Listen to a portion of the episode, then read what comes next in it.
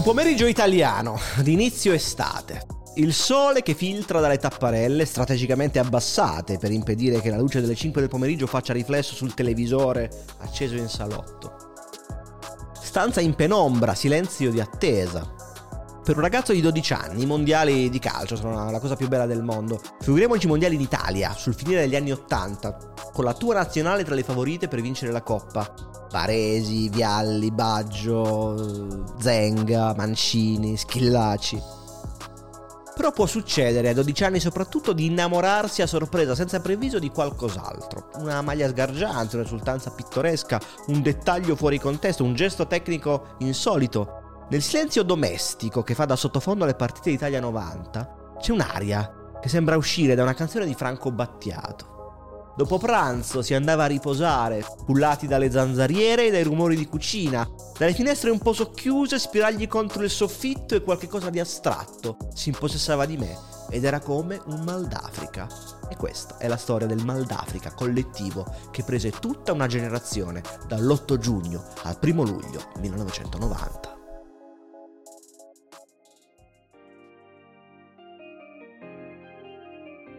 Questa storia inizia dall'isola della Réunion, in pieno oceano indiano, quel che tecnicamente i francesi chiamano DOM, Département d'Outre-mer, Dipartimento d'Oltremare, perché pur trovandosi a 420 km a est dal Madagascar è roba francese e risponde alle leggi e agli statuti della Repubblica francese. Qui è ambientato uno dei film meno riusciti di François Truffaut, La mia droga si chiama Julie, con Jean-Paul Belmondo e Catherine Deneuve. Qui sta letteralmente svernando quello che è probabilmente il più grande calciatore africano degli anni Ottanta, Roger Millat, 38 anni, l'unico giocatore della Jeunesse Sportive Saint-Pierroise, squadra di terza categoria francese, a percepire regolare stipendio. Ha un grande avvenire dietro le spalle che risale per esempio al 1981, nove anni prima, quando aveva vinto la Coppa di Francia con il Bastia, segnando un gol in finale contro il Saint-Étienne di Platini. Nell'89 Milla ha preso un solo voto al pallone d'oro, sì, il pallone d'oro africano, un voto al pallone d'oro africano. Per la cronaca ha vinto un giovane attaccante liberiano del Monaco, un certo George e Milla è arrivato cinquantesimo. A pari merito con tutta una serie di sconosciuti di cui oggi non si trova traccia nemmeno su Wikipedia. Amegasse, Makinka, Mutumbile, Rasoana Ivo, Wachironga. L'unico a votarlo è stato il giornalista dell'Herald di Harare, principale quotidiano dello Zimbabwe, ma si è trattato più che altro di un atto di fede. Millai il pallone d'oro l'aveva vinto nel 76, 13 anni prima, quando giocava con il Tonnerre Yaoundé, squadra della capitale del Camerun, ha pure chiuso con la nazionale per una questione personale. Mentre stava giocando un amichevole contro l'Arabia Saudita, sua madre è morta. Il ministro dello sport gli aveva promesso che l'avrebbero ricoverata, ma non l'aveva fatto, e allora per onorare la sua memoria è diventato la versione black di Achille nel primo libro dell'Iliade. Si è ritirato nell'accampamento, sdegnato alla Reunion e ai mondiali andateci voi. Senza di lui, senza Roger Millà, il Camerun ha fatto una figura magrissima alla Coppa d'Africa 90 a marzo, eliminata ai gironi da campione uscente dallo Zambia e dal Senegal. Un disastro. All'Italia 90 il Camerun è finito in un girone durissimo con i campioni del mondo in carica, dell'Argentina e i vice campioni d'Europa, sovietici e la Romania che è imperniata sul blocco della Steaua Bucarest, finalista di Coppa Campioni 89. Così, a due mesi dalla partenza per l'Italia, tocca intervenire al Presidente della Repubblica in persona, Paul Biya, in realtà la gran parte dell'opinione pubblica e della stampa sportiva del Camerun non sono entusiasti dell'idea di supplicare in ginocchio Millà, però Bia è uno che sa fiutare l'aria, gode di un certo seguito nel paese, tanto che alle elezioni dell'88 è stato rieletto con il 98,75% dei voti, anche se secondo qualche maligno ha pesato il fatto che fosse l'unico candidato. Flash forward a febbraio 2023, Paul Bia compirà 90 anni ed è tuttora il presidente della Repubblica del Camerun. Così Bia scavalca l'opinione del CT che farebbe a meno pure lui di richiamare Millà e sguinzaglia il suo ministro dello sport Joseph Fauffet, quello che due anni prima non aveva mantenuto la promessa di ricoverare la madre, e lo costringe a umiliarsi al cospetto di Millà. E lui, come cincinnato, accetta di riprendere le armi e ballare la sua last dance con tutti gli altri lion indoptable, i leoni indomabili. In quel momento il Camerun detiene un curioso record di cui va molto fiero, l'unica nazionale della Terra a non aver mai perso nemmeno una partita ai mondiali. C'è stato solo una volta nell'82 ed è tornato a casa dopo tre pareggi contro Perù, Polonia e Italia, con qualche sospetto di combin che è stato sempre sdegnosamente negato sia da noi che da loro. Il Camerun 90 ha solo 4 superstiti dell'82, uno è Milla, il secondo è il numero 6, il leader della difesa Emmanuel Koundé, gli altri due sono i due portieri, il titolare Joseph Antoine Bell e la riserva Thomas Nkono, divisi da una profonda antipatia. Nkono è l'unico dei 22 convocati a non giocare né in Camerun né in Francia, ma nell'Espagnol. Gran bel portiere, soprattutto tra i pali, nell'87 nel giro di un mese ha eliminato dalla Coppa UEFA prima il Milan di Sacchi, poi l'Inter di Trapattoni arrivando in finale perdendola ai rigori contro il Bayer Leverkusen. Ma oggi il titolare è Bell, che è anche il sindacalista della squadra, quella che viene mandato a trattare con i dirigenti della federazione sui bonus, sui premi, sulle diarie, trattati estenuanti come nella miglior tradizione delle nazionali africane. Chi manca? L'allenatore, stavamo dimenticandocelo, Valeri Nepomniaci. Eh, chi? È un siberiano del tutto sconosciuto persino in patria. Quando chiedono a Lobanovsky, che è il CT dell'Unione Sovietica, se lo conosce, lui dice: Mai sentito. Come c'è finito in Camerun Nepomniaci? Due anni prima è finito una specie di scambio culturale tra il Camerun e l'Unione Sovietica che mandava a Yaoundé parecchi rubli per la costruzione di ponti, strade, edifici, stadi e già che c'è anche due o tre allenatori per il settore tecnico. Questo Nepomniaci ha un curriculum inesistente, ultimo domicilio conosciuto il Kopet Dag Askabat, un club turkmeno di terza divisione. Non parla una parola di inglese né di francese, anche se qualcuno sospetta che faccia finta per evitare di avere rapporti con i giocatori. Il traduttore è l'autista dell'ambasciata camerunese a Mosca. Tutti i giocatori lo odiano perché ha due abitudini molto fastidiose per gli africani. Allenamenti alle 7 del mattino e silenzio assoluto sul pullman. Per fortuna c'è il nutrizionista della squadra che pesa 140 kg e d'accordo col medico lascia mano libera sulla quantità di spaghetti in Italia poi, figuriamoci, anche se poi è severissimo con le susine, non si possono mangiare susine, fanno male. Preparazione al mondiale oltremodo accidentata, la goccia che fa traboccare il vaso, un'inquietante sconfitta per 4-2 in Jugoslavia contro una squadra di ragazzini di Spalato. Morale a terra, fiducia inesistente, anche un po' di preoccupazione perché se torni a casa dopo tre partite non sai mai come potrebbe prenderla il presidente. Tra l'altro la Federcalcio del Camerun ha consegnato alla FIFA la lista dei convocati in ritardo, correggendola tre volte in poche ore visto che due partite su tre lo giocheranno allo stadio San Nicola di Bari, hanno scelto come sede del ritiro un hotel di Fasano, provincia di Brindisi, ma nel viaggio da Parigi a Bari gli hanno rubato gran parte delle divise e delle tute. Arrivati a Milano per preparare il match inaugurale con l'Argentina a San Siro, non si sono potuti allenare perché sono rimasti imbottigliati nel traffico. Quel giorno al Giro d'Italia era in programma la cronometro Gallarate Varese e le strade erano tutte bloccate.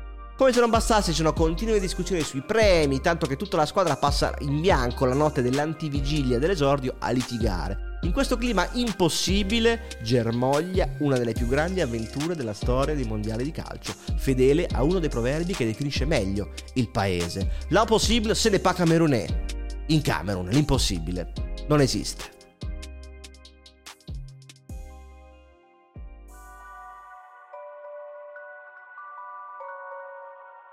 Italia 90 è stato l'ultimo mondiale prima della Premier League e della Champions League, l'ultimo in cui potevano avere cittadinanza squadre davvero enigmatiche, ancora incontaminate dal villaggio globale, dal denaro dei grandi club europei.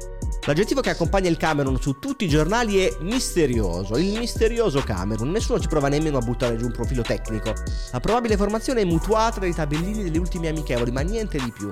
Tant'è che la mattina di Camerun-Argentina, partita inaugurale di Italia 90, a San Siro tutti i giornali danno titolare in porta Bell e non sanno cosa sta per succedere. Un passo indietro, il giorno prima, conferenza stampa a Milano, parlano il CT Nepomniaci che in un quarto d'ora non dice assolutamente niente di rilevante e Bell che invece spara a zero con i giornalisti. Non abbiamo nessuna chance né contro l'Argentina né contro le altre squadre. Penso che usciremo al primo turno senza gloria. Abbiamo sbagliato tutta la preparazione, abbiamo giocato pochissimi amichevoli. Da noi in Camerun non funziona nulla, non ci sono campi, se non vuoi fare la fame devi prendere la prima nave per la Francia, dove tra l'altro non ti accolgono a braccia aperte. Sì, abbiamo qualche buon giocatore, ma non c'è paragone con quelli dell'82, grazie, arrivederci. Probabilmente Bell parla così perché crede che il posto da titolare sia garantito, perché Nepomniaci gliel'ha promesso da mesi, ma si accorge troppo tardi che Nepomniaci non decide alcunché, non ha un briciolo di autorevolezza presso alcun giocatore. A 5 ore dalla partita un gruppo di 7-8 dirigenti della federazione va da Ancono, all'insaputa di Bell, e gli dice oggi con l'Argentina guarda che giochi tu. Se non te la senti, giocherà il terzo portiere. Se non se la sente nemmeno il terzo portiere Songo, importa andare a un giocatore di movimento. Tutto chiaro? Incono ottiene di farsi passare al telefono il presidente BA, che è presente a Milano, e poi dice: Ok, dai, ci sono. E allora ci siamo, un cono in porta, Kunde libero, in difesa altri tre butta fuori come Eduelle, Massing e Ndip. A centrocampo Capitana Tato a capo di uno stuolo di portatori d'acqua come Mbu, Kanabik e Nfede. Mezza punta il talentuoso Cyril Makanaki a supporto dell'unica punta François Oman Bic, fratello di Kanabik, che gioca in Serie B francese con il Laval e ha segnato la metà dei gol del Camerun nelle qualificazioni mondiali 6 su 12. Come non c'è Millà, Millà ha 38 anni, non ha nemmeno mezz'ora nelle gambe, va in panchina e poi vediamo. Ma è uno dei cardini della squadra perché quando suonano le note del Chant de l'Aliment, i giocatori del Camerun sono 16, ci sono anche le riserve. In tribuna d'onore il Presidente della Repubblica Francesco Cossiga seduto in mezzo ai due capi di Stato Carlos Menem e Bia. E dopo l'ultima nota dell'inno nazionale, una sola voce si leva da San Siro. Maradona, figlio di... Avete capito. Il clima è questo, in un contesto sociale in cui l'antipatia del nord Italia verso il sud Italia è più viva che mai, si aggiungono anche i veleni dell'ultimo campionato, con la volata scudetto tra Milan e Napoli, piena di polemiche, tanto che Maradona annusa l'aria di Milano e provoca si mette a palleggiare a centrocampo con la spalla, con le ginocchia prima del fischio d'inizio e poi inizia Italia 90. La prima sorpresa non molto gradita dal pubblico di San Siro è che la partita è davvero brutta. Un equilibrio verso il basso, assecondato dall'Argentina più sparagnina che mai, in cui Bilardo ha lasciato in panchina Caniggia per schierare lo stopper Lorenzo. Non succede niente e il Camerun prende coraggio, anzi con Makanaki spaventa la difesa dei campioni del mondo. All'intervallo Bilardo cerca di porre fine allo strazio mettendo Caniggia. Benissimo, pensano i leoni indomabili che già stavano livellando al suolo Maradona ogni volta che potevano e quando Caniggia prova a prenderli velocità non ci pensano due volte e lo stendono, che è un piacere. L'arbitro francese Vautreau decide di applicare nuove severissime indicazioni FIFA per scoraggiare l'ostruzionismo ed espelle Canabik per questo calcetto da dietro e dirà Bilardo a fine partita. Stava andando tutto bene finché il Camerun non è rimasto in 10 in quel momento non siamo più riusciti a organizzarci Passano due minuti, punizione laterale, palla in mezzo, strambo campanile alzato da Makanaki, perfettamente in linea con la strategia che il Camerun sta portando avanti da inizio partita, alzare la palla ogni volta che si può. La palla sale altissima, sale, sale, sale, poi scende. A contenderla ci vanno Mambik e Nestor Sensini, difensore dell'Udinese, completamente sovrastato dall'elevazione di Omambik, però non riesce a imprimere la pallone né forza né direzione. Sembra una parata facile per Neri Pumpido, il portiere campione del mondo 86, ma in Camerun l'impossibile non esiste. Per uno strano e inspiegabile motivo Pumpido se la butta in porta. San Siro non crede ai suoi occhi, il mondo intero non crede ai suoi occhi. L'Argentina è paralizzata, non riesce nemmeno a tirare verso un cono. Quando Caniggia parte da solo, lancia in resta, due minuti alla fine a buttarlo giù ci provano prima Kunde, poi in dip e infine ci riesce Massing con questo calcio volante che gli fa partire anche la scarpa. Ale, secondo giallo, Cameron in 9, il momento è talmente cult che tanti anni dopo diventerà un'animazione Lego.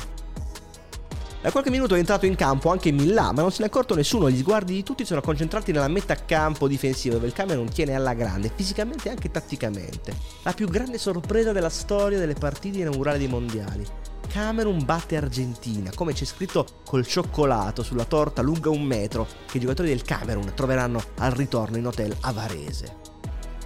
Alla fine di quella partita, Millà assiste a una scena che non dimenticherà mai tutti i capi di Stato del mondo che vanno a fare i complimenti al suo presidente PA. Siete in grado di apprezzare la portata di una scena del genere? Un capo di Stato africano che se ne va da vincitore e che saluta con un sorriso i capi di Stato sconfitti. Grazie al calcio che un piccolo paese come il mio ha potuto diventare grande.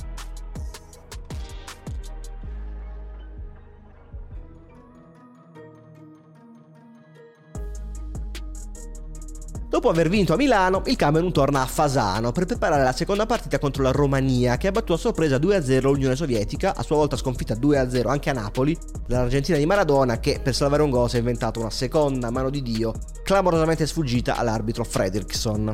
L'Italia 90 è l'ultimo mondiale con i due punti a vittoria nel girone, quindi vuol dire che un pareggio è letteralmente mezza vittoria, e Romania e Camerun potrebbero anche accontentarsi, i rumeni affollano le tribune del San Nicola con tante bandiere e qui è stata ritagliata la parte centrale con il vecchio simbolo della dittatura di Ceausescu, caduta a ridosso del Natale precedente. A Bari fa un caldo pazzesco e si erge a protagonista il vecchio Oncono che nonostante il caldo gioca con i pantaloni lunghi, e già questo è un primo dettaglio che colpisce la fantasia del nostro ragazzino di 12 anni. Un cono vola di in angolo una punizione di Agi, poi respinge un tiro da fuori di Rotario. A un certo punto va anche a farfalle, ma Raducioiu non ne approfitta. Finché a mezz'ora dalla fine arriva il momento di Roger Millat, che secondo la regia internazionale è Miller, secondo la grafica, ma non è un errore, perché il suo vero nome è Albert Roger Mou Miller. Nome d'arte? No, errore dell'ufficio di stato civile Yondé una capitale bizzarra di cui nel 90 non è certa nemmeno la topografia. La mappa più recente delle strade risale al 72, ma è incompleta perché l'ingegnere svizzero che la stava scrupolosamente redicendo, appena si era accorto che non finiti i soldi, se ne ha tornato a casa.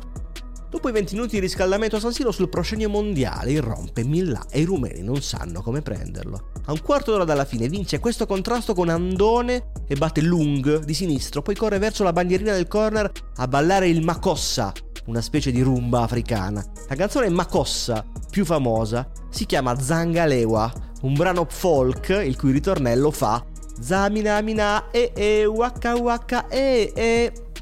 Forse l'avrete sentito parlare.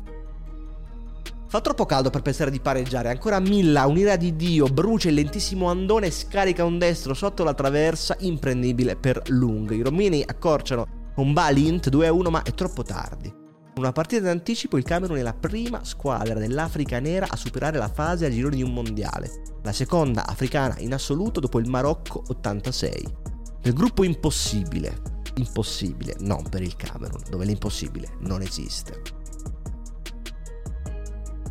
La terza partita contro gli amici russi, ricordate i rubli, autorizza i peggiori sospetti. Per finire terzi e sperare nel ripescaggio, i sovietici, che non hanno più la scritta CCCP sulle maglie, presagio di imminente disastro, devono vincere con almeno 4 gol di scarto e sperare che Argentina-Romania non finisca in pareggio. E Urs Cameron finisce proprio 4-0, anche se a Napoli va in scena il controbiscotto perché Argentina-Romania fanno 1-1 qualificate a braccetto. Maradona finisce terzo e agli ottavi becca in sorte il Brasile, ma troverà il modo per sfangarla. I rumeni volano a Genova, opposti all'Irlanda, usciranno ai rigori. Il Camerun vince il girone e rimane al sud, da Bari a Napoli, dove incontreranno la Colombia.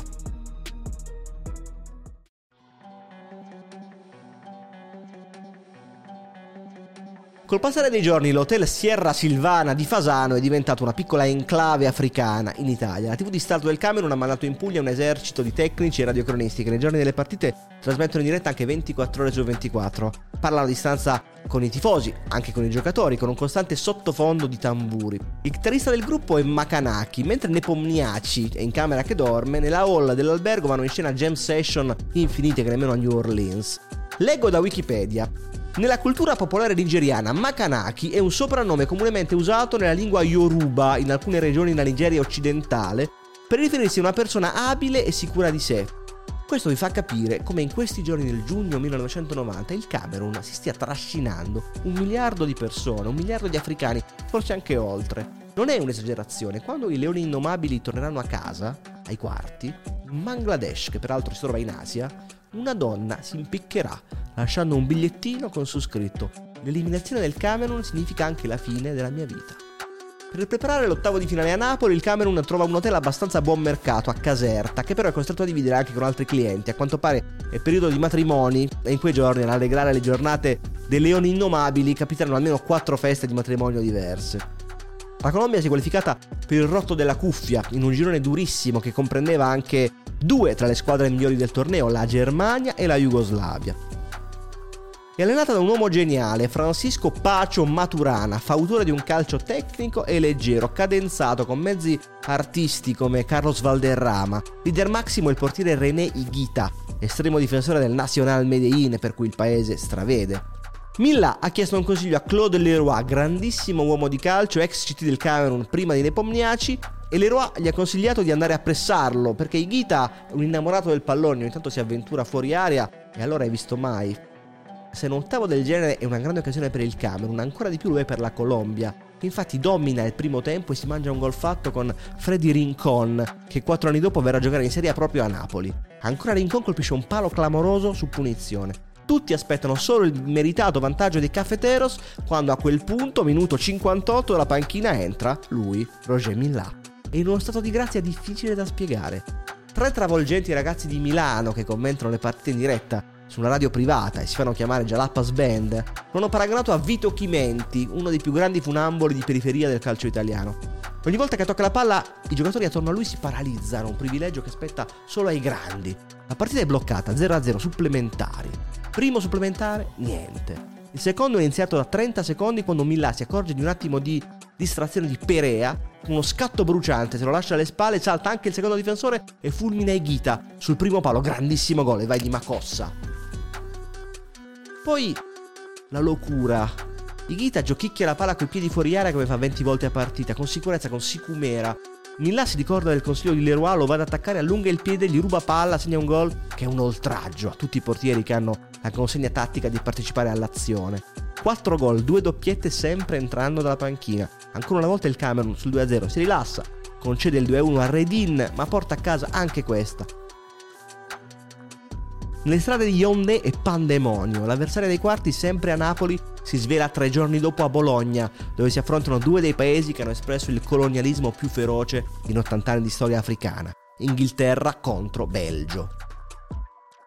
Vincono gli inglesi con un gol al minuto 119 di David Platt. Guarda un po', anche loro si fanno chiamare leoni.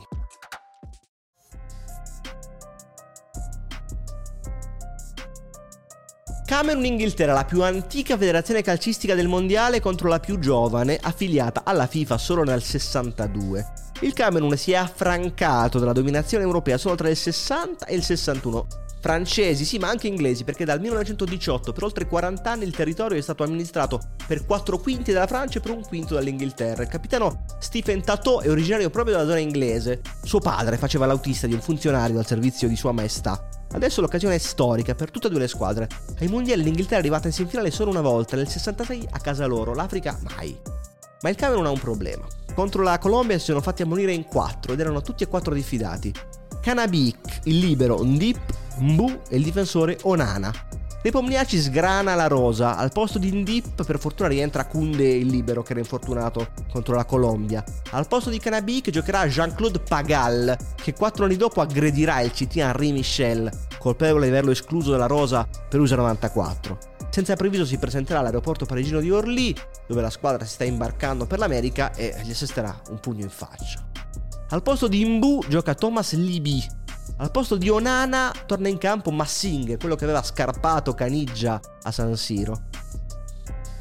A proposito, ma non è il caso di far giocare Millà titolare alla quinta partita. Roger si è anche rasato completamente a zero per farsi notare anche fuori dal campo, ma niente da fare, ha un'autonomia limitata, anche dolore a una spalla, meglio farlo entrare a partita in corso per sparigliare le carte.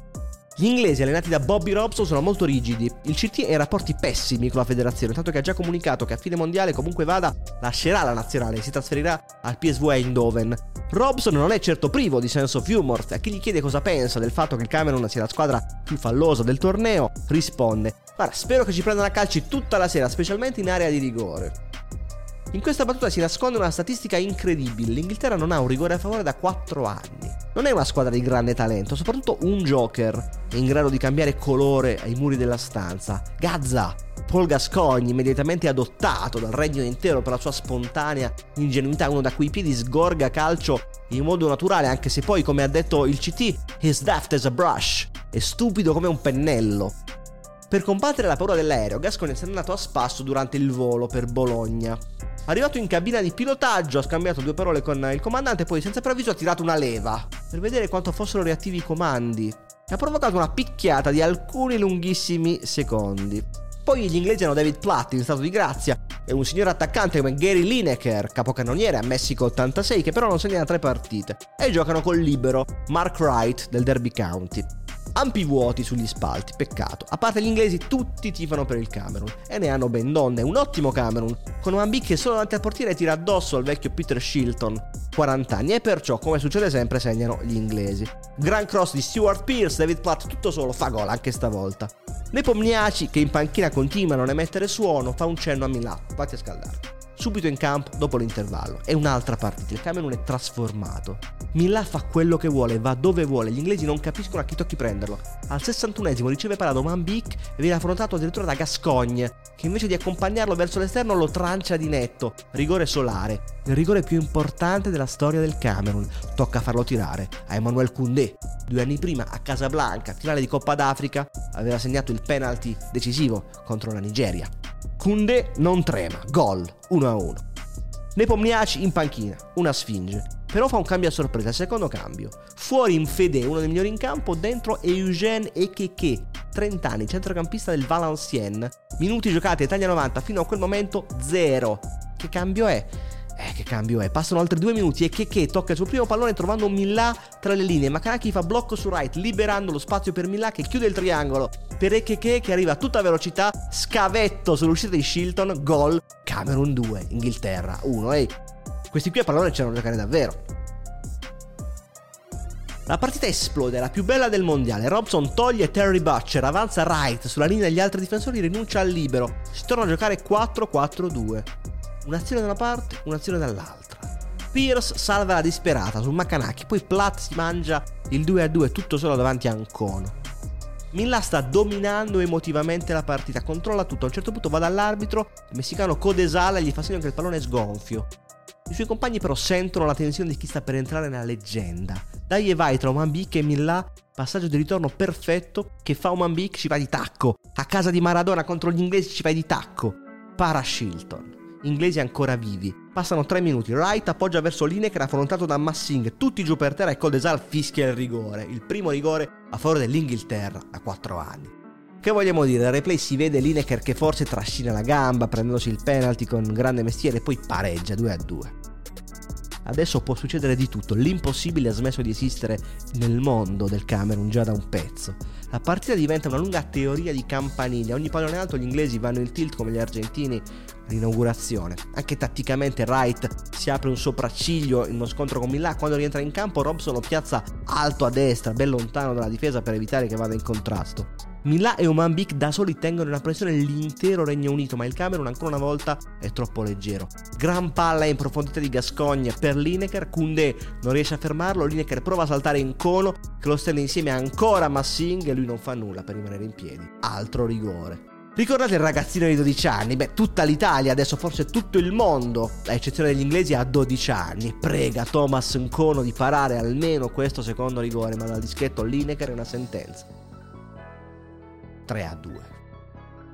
E adesso è proprio finita. La sensazione di rassegnazione si sparge nei cuori e nelle gambe del Cameron che prende un paio di cartellini gialli di pura frustrazione, un lungo conto alla rovescia verso la fine di un sogno, verso la fine dell'estate. È finita. Camerun 2, Inghilterra 3. Bobby Robson esulta, ho avuto 17 infarti stasera. In questo momento mi sento come se avessi 92 anni, ma sono pazzo di gioia. E Roger Milà, tanti anni dopo, cercherà di curare le ferite dell'anima con il paradosso. Sai che ti dico? Se avessimo battuto gli inglesi, l'Africa sarebbe esplosa, sarebbe saltata in aria, ci sarebbero stati migliaia di morti. Solo Dio sa cosa sarebbe potuto succedere. Personalmente ringrazio Dio per averci fermato ai quarti di finale. Il giorno dopo Camerun Inghilterra, il nostro ragazzino di 12 anni è ormai completamente in preda al mal d'Africa. Fino a maggio voleva fare l'attaccante, ma adesso si è messo in testa di diventare un portiere. Così esce dalla casa al mare di Marina di Carrara per andare a comprarsi il suo primo paio di guanti. Il ragazzo si chiama Gianluigi, per tutti Gigi, 17 anni dopo da uomo adulto, quasi trentenne, si ricorderà del suo amato Camerun e deciderà di chiamare il suo primo figlio Luis Thomas, come Thomas Nkono, è il 28 dicembre 2007, da più di un anno, quel ragazzo sarà diventato campione del mondo.